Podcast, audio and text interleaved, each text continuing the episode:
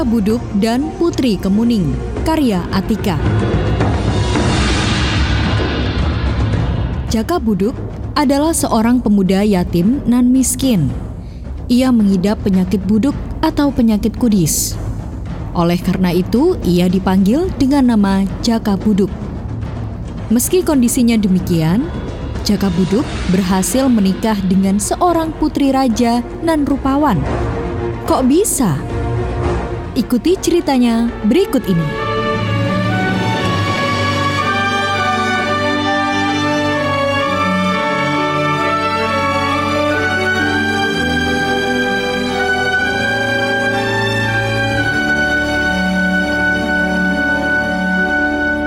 Alkisah, di daerah Ngawi, Jawa Timur, tersebutlah seorang raja bernama Prabu Aryo Seto yang bertahta di Kerajaan Ringin Anom.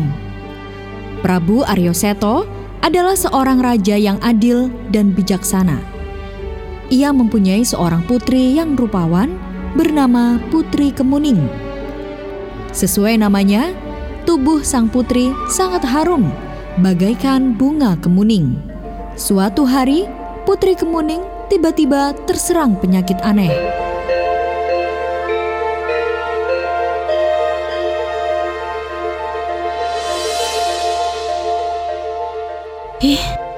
Bau apa ini? Kok nggak enak sekali? Padahal biasanya bau kamarku wangi. Apalagi kalau jendela dibuka. Semerbak bunga kemuning akan menerobos masuk ke sini. Apa sih ini? Loh, kok bau dari badanku sendiri? Memangnya kenapa ini? Hah, ada apa ini? Ayah! Ibu! Ada apa, Nduk? Kok nangis? Ibu kan gak lama perginya. Kok ditangisi sih? Biarkan ibu ke rumah saudaranya. Kan memang sedang ada perlu. Bukan itu, Ayah. Aku itu kenapa, ya? Bau apa ini? Kamarmu kok corok banget? Yang bersihan toh. Anak gadis kok. Ini kayak bau bangkai atau apa ya? Bauku, ya. Kok bisa? Nggak mandi kah? Nyengat banget. Sudah ya, nggak tahu kenapa ini ya, aku malu. Aku nggak tahan sama bauku sendiri. Iya ya, apa yang terjadi dengan putri cantikku? Kasihan, aku khawatir tak seorang pun pangeran atau pemuda yang mau menikahi putriku. Ya, aku bagaimana ini ya?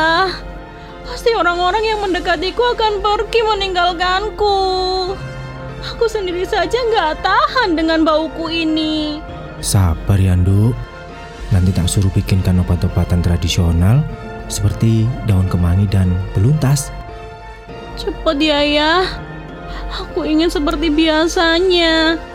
Badanku nia wangi sesuai dengan namaku ini ya. Iya, Kemuning sayang. Segera kok, Nduk. Kamu di sini saja ya, Nduk. Iya. Aku malu keluar kamar.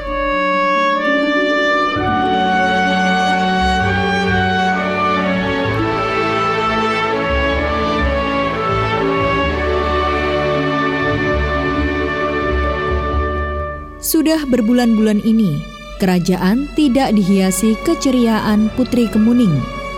Ia tidak dapat keluar kamar karena kondisinya yang tidak memungkinkan untuk keluar kamar.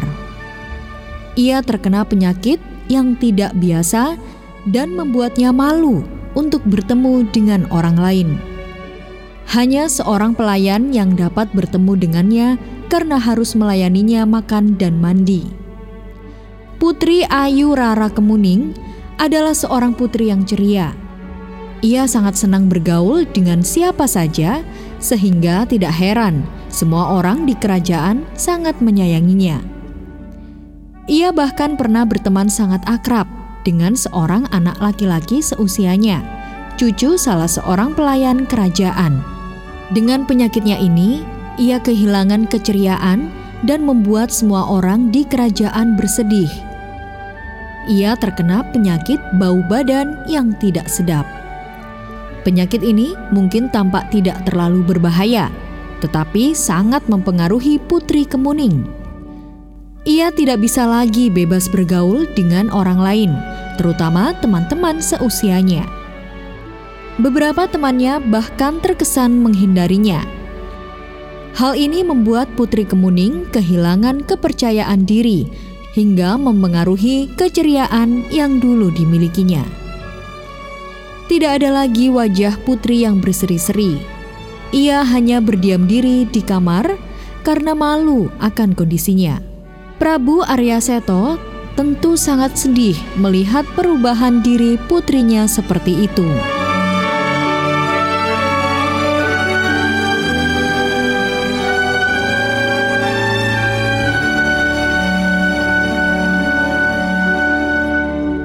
Prabu Aryo Seto telah mendatangkan tabib-tabib dari segala penjuru kerajaan.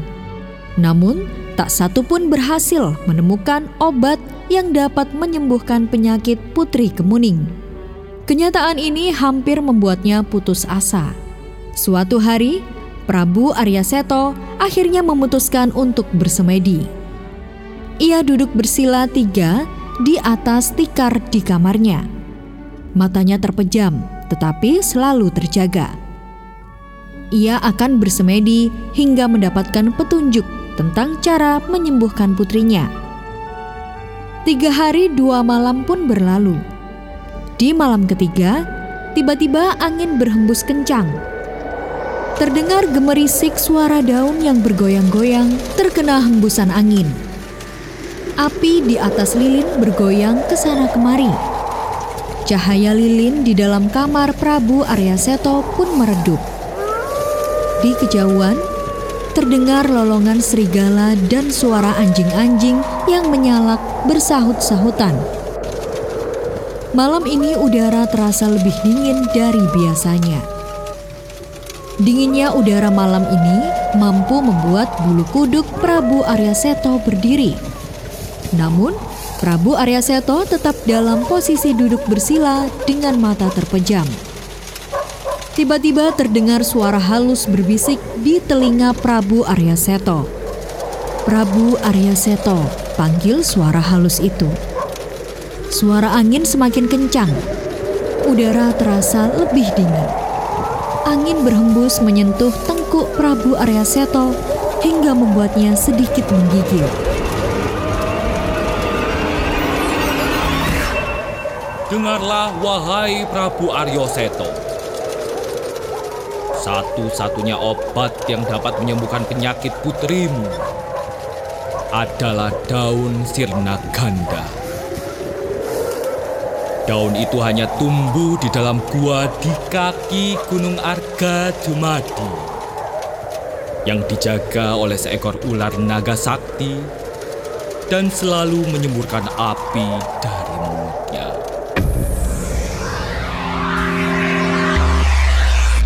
Demikian pesan yang disampaikan oleh suara gaib itu.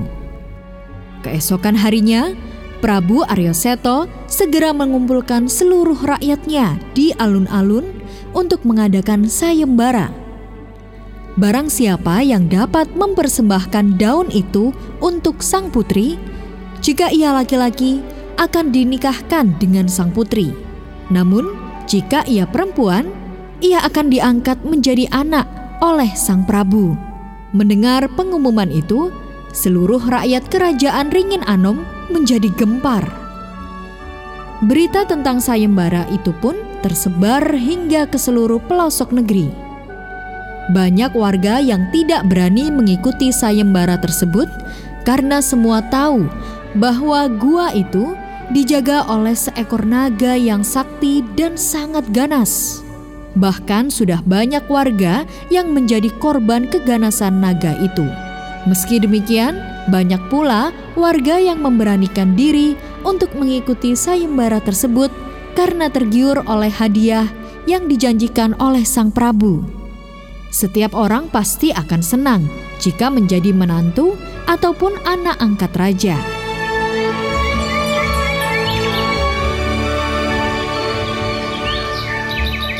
Aku ingin sekali menolong putri raja yang sedang kena musibah. Tapi sayang sekali ya, cantik-cantik bermasalah. Kata orang-orang sih cantik, meski aku belum pernah melihatnya. Tapi bagaimana ya? Aku malu dengan keadaan diriku sendiri yang begini. Kok aku jadi melamun gini ya? Dari tadi hanya duduk-duduk saja.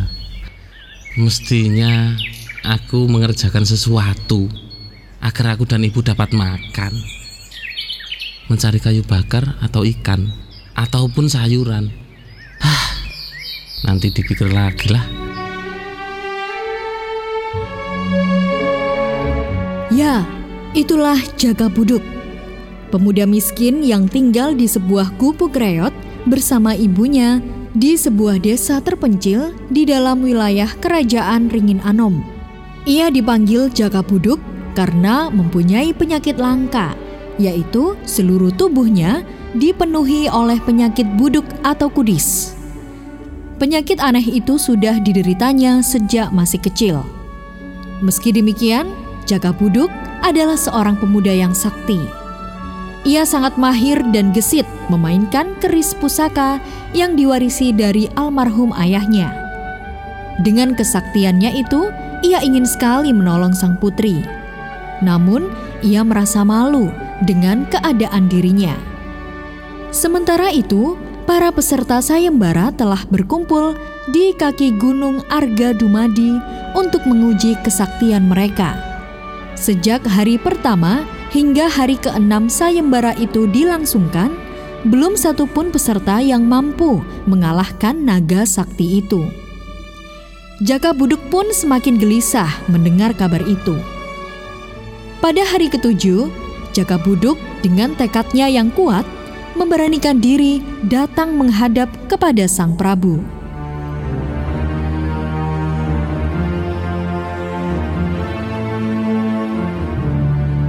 Ampun Baginda, izinkan hamba untuk mengikuti sayembara ini. Kamu ingin mengejar hadiah seperti yang lainnya? Tidak Baginda, saya hanya ingin meringankan beban sang putri. Masa sih? Kamu tidak ingin hadiah?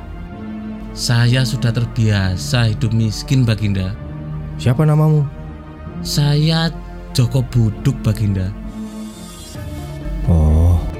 Makanya dipanggil Jaka Buduk karena kulitnya budukan begitu ya? Bagaimana Baginda? Kulitnya begitu menjijikan. Apa anakku juga mau sama orang seperti ini? Jika dia sukses mendapatkan daun sirna ganda, aduh, bagaimana ini? Kalau aku tidak mengizinkan, pasti dikira tidak memberikan kesempatan sama warganya. Ya, sebaiknya aku beri kesempatan deh. Endingnya mudah-mudahan ada keajaiban. Gagal lebih syukur. Baginda, kok melamun? Dengan apa kamu bisa mengalahkan naga sakti itu? Hamba akan mengalahkan naga itu dengan keris pusaka hamba ini. Keris? Kamu yakin? Iya Baginda. Tapi bolehkah saya ketemu dengan putri Baginda? Untuk apa? Ya, untuk meyakinkan Tuan Putri dengan kondisi saya yang demikian, Tuan. Waduh, gimana ini? Melihat kondisi dia, putriku pasti menolaknya. Lucu juga Jaka Buduk ini, tidak melihat kondisi dirinya sendiri yang penuh kekurangan. Tapi, aku harus mengedepankan kepentingan putriku. Semoga ada jalan terbaik. Bagaimana, Baginda? Ya, boleh. Ayo ikut aku. Mudah-mudahan putri cantikku mau menemuimu ya. Kalau tidak mau menemuimu ya, jangan menyesal ya. Berarti, kamu tidak mendapatkan kesempatan meneruskan sayembara ini. Iya Baginda.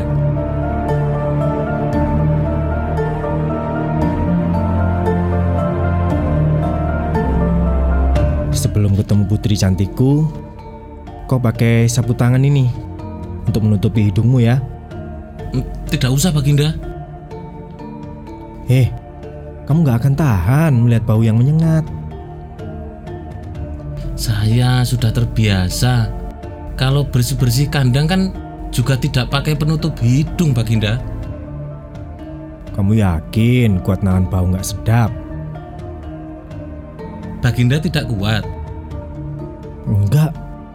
Saya kuat, boleh dibuktikan. Weh, cantik banget. Tapi memang baunya luar biasa. Kenapa Jaka dengan hidungmu? Kok nyengir begitu? Kalau nggak kuat, pakai saja sapu tangan ini. Aku harus kuat. Inilah pengorbanan yang pertama. Putriku yang cantik, ini Jaka Buduk, Nduk. Ia salah satu peserta sayembara. Ia ingin melihat keadaanmu sebelum berangkat ke gua kaki Gunung Arga Dumadi. Cantik ya, tapi kok baunya menyengat. Untuk apa ia ingin melihat keadaanku, Ayah? Jaka, jawablah. Saya hanya ingin tahu seberapa parah penyakitnya Tuan Putri, Baginda. Pemuda ini menjijikkan memang. Poroknya membuatku mual. Tapi aku merasa mengenalnya. Tuan Putri pasti melamun dengan keadaanku. Lihatlah aku baik-baik. Beginilah keadaanku. Badanku bau. Iya, Tuan Putri, hamba sudah tahu. Mata itu, aku mengenal mata itu. Terima kasih. Hamba mohon maaf atas kelancangan hamba mengganggu istirahat Tuan Putri. Hamba permisi dulu. Maaf, bolehkah aku menanyakan sesuatu kepadamu? Pasti, Tuan Putri. Tuan Putri ingin bertanya soal penyakitku ini. Iya. Kok kamu tahu jalan pikiranku? Baiklah, aku ingin tahu bagaimana kau bisa terkena penyakit itu dan sejak kapan kau terkena penyakit itu. Hamba terkena penyakit ini sejak umur 6 tahun, Tuan Putri. Itu kata ibu saya. Hamba tidak tahu pasti bagaimana hamba bisa terkena penyakit ini. Hamba juga diberitahu ibu bahwa tiba-tiba suatu malam badan hamba itu panas tinggi dan keesokan paginya di badan hamba muncul borok-borok seperti ini. Mulanya borok-borok ini hanya muncul di beberapa bagian badan hamba, tetapi lama-kelamaan menyebar hingga ke seluruh tubuh, Tuan Putri.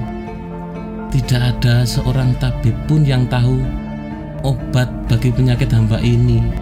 Hamba hanya bisa pasrah menerima penyakit ini. Hebat sekali si Jaka ini. Pasrah dengan derita yang dialaminya sekian lama. Baik, Baginda dan Tuan Putri, hamba mohon diri. Ingin segera membantu mengatasi permasalahan Tuan Putri. Baik, ku antar ke depan dulu ya, Nduk. Iya, Ayah. Mata itu teduh dan tenang. Mata dan penampilan yang sangat berbeda. Badan penuh dengan borok, menjijikan. Jaka Buduk akan mengikuti sayembara itu jika ia dapat mengalahkan naga sakti dan membawa daun sirna ganda. Aku harus menikahinya. Tidak. Itu tidak mungkin terjadi. Aku tidak mungkin menikah dengannya, hanya bisa pasrah dan berdoa agar Jaka Buduk tidak dapat mengalahkan naga sakti.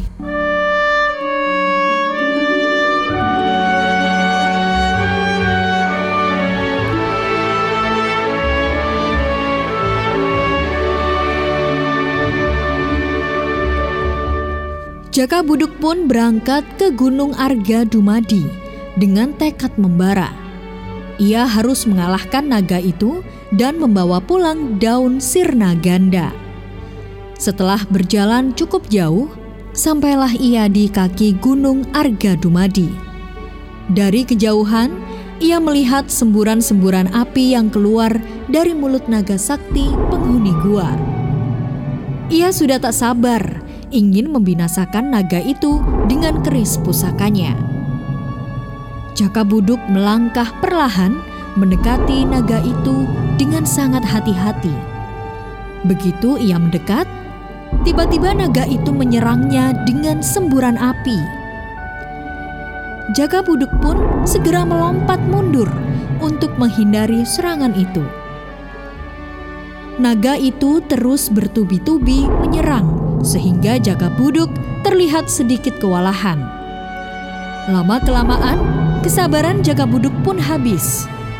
Ketika naga itu lengah, Jaka Buduk segera menghujamkan kerisnya ke perut naga itu.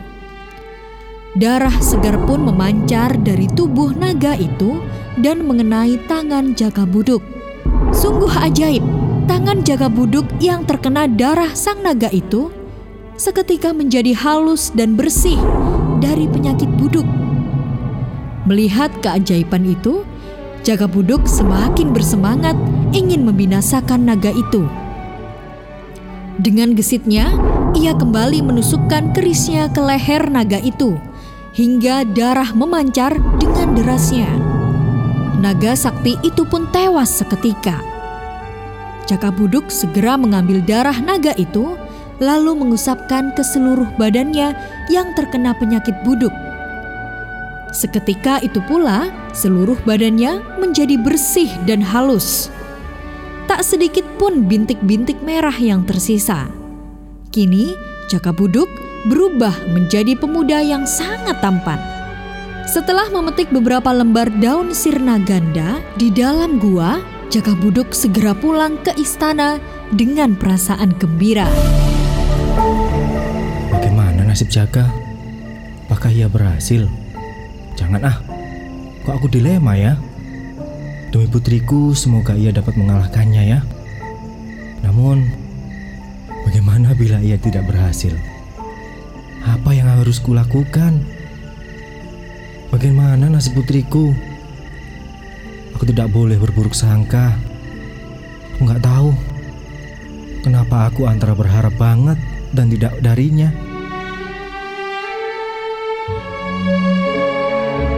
Begitulah batin Prabu Aryo Seto cemas. Prabu Aryo Seto hanya berjalan mondar-mandir di dalam kamarnya. Ia tidak ingin diganggu. Ia telah memerintahkan semua orang di kerajaan untuk tidak mengganggunya seharian ini. Tidak ada yang mempertanyakan perintah Prabu Aryo Seto karena mereka memahami perasaannya. Prabu Aryo Seto sedang memikirkan nasib seorang pemuda yang sedang bertarung di gua kaki Gunung Arga Dumadi. Apapun hasil pertarungan itu akan sangat mempengaruhi keadaan putrinya, Putri Ayu Rara Kemuning, dan dirinya. Ia sangat berharap pemuda itu dapat memenangkan pertarungan agar keadaan di kerajaan kembali normal.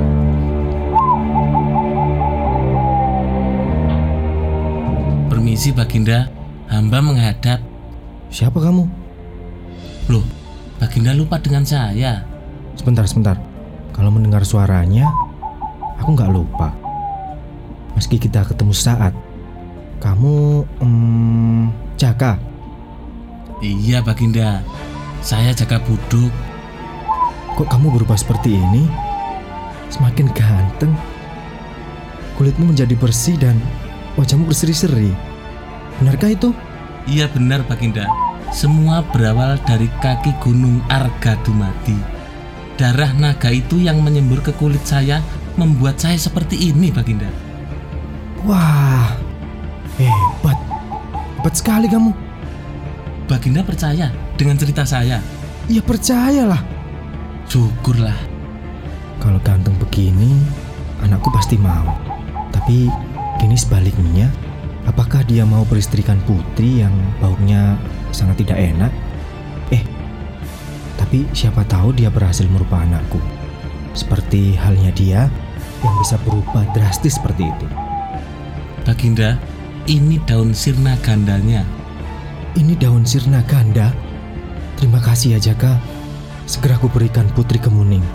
Kita tinggal dulu ya. Jangan pulang dulu. Iya Baginda, silakan. Kemuning. Ayah. Makanlah ini. Aduh ya, aku bosen makan, minum ramuan macam-macam. Buktinya aku tetap seperti ini. Cobalah, Nduk. Gak mau ya. Nduk, yang ini beda. Untuk mendapatkannya perlu perjuangan keras loh.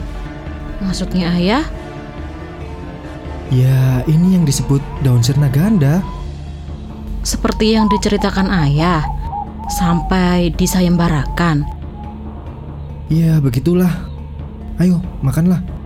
Sudah ayah cuci kok. Dimakan begini saja? Tanpa dimasak dulu?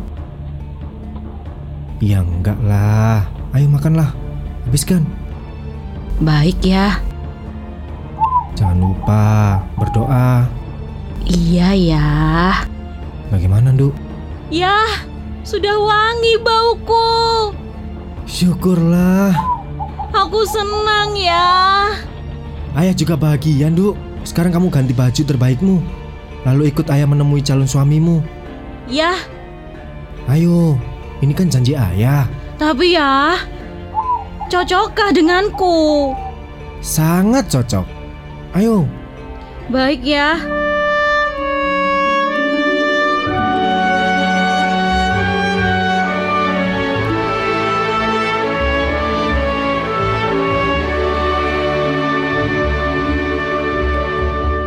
Sungguh ajaib, Putri Kemuning kembali sehat setelah memakan daun sirna ganda itu. Kini, tubuh sang putri kembali berbau harum, bagaikan bunga kemuning. Jaka, Jaka, Jaka. Maaf Baginda, saya ketiduran. Lama menunggu ya? Putri Kemuning sudah sembuh. Anakku sudah harum seperti bunga kemuning. Cantik dan harum baunya. Seperti bunga kemuning kesukaanku juga. Kemuning, ini Jaka yang bisa mendapatkan daun sirna ganda untuk obatmu. Terima kasih. Ganteng banget. Kok beda dengan yang dulu ya? Sama-sama Tuan Putri. Kamu adalah pemenangnya Jaka. Seperti janjiku, aku akan segera menikahkan kalian. Saya, Tuan? Iya, masih ragu. Maaf, Baginda. Saya kan hanya orang miskin. Memangnya kenapa? Saya tidak cocok. Saya miskin, sedangkan Baginda kan kaya. Yang penting, aku bisa menepati janji. Anakku Kemuning, kamu bagaimana, Nduk? Saya manut titah ayah. Nah, aku saja manut. Bagaimana denganmu? Ya, kalau memang tidak keberatan dengan kondisi saya yang seperti ini, ya saya setuju saja. Kalau langsung menerima, ya tidak tahu diri namanya. Aku dan ibuku hidup serba miskin dan jadi menantu raja. Ya nggak nolak lah.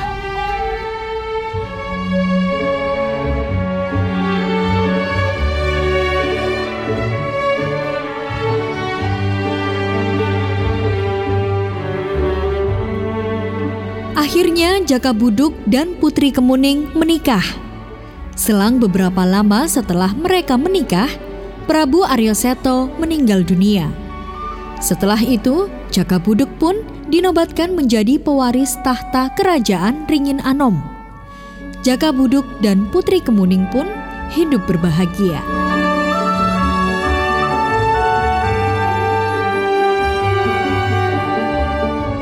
Pelajaran yang dapat dipetik dari cerita tadi adalah keutamaan sifat pemberani dan menepati janji.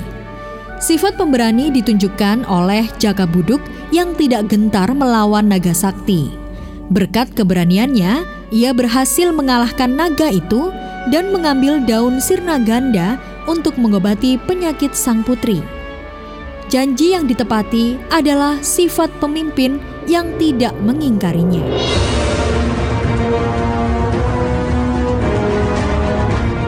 Demikian tadi Sandiwara Radio produksi RRI Surabaya yang dimainkan Teater Angkasa RRI Surabaya dengan judul Jaka Buduk dan Putri Kemuning, karya Atika. Jaka Buduk dimainkan oleh Trio Umar Wanto. Putri Kemuning dimainkan oleh Rina Suciyawati. Prabu Aryo Seto dimainkan oleh Ponco Sabto. Suara Dewa dimainkan oleh Felda Chandra. Operator Bambang Pramono. Teknik dan montase Sudarmawan. Pengarah acara Purbandari. Sampai jumpa dengan kisah yang lain.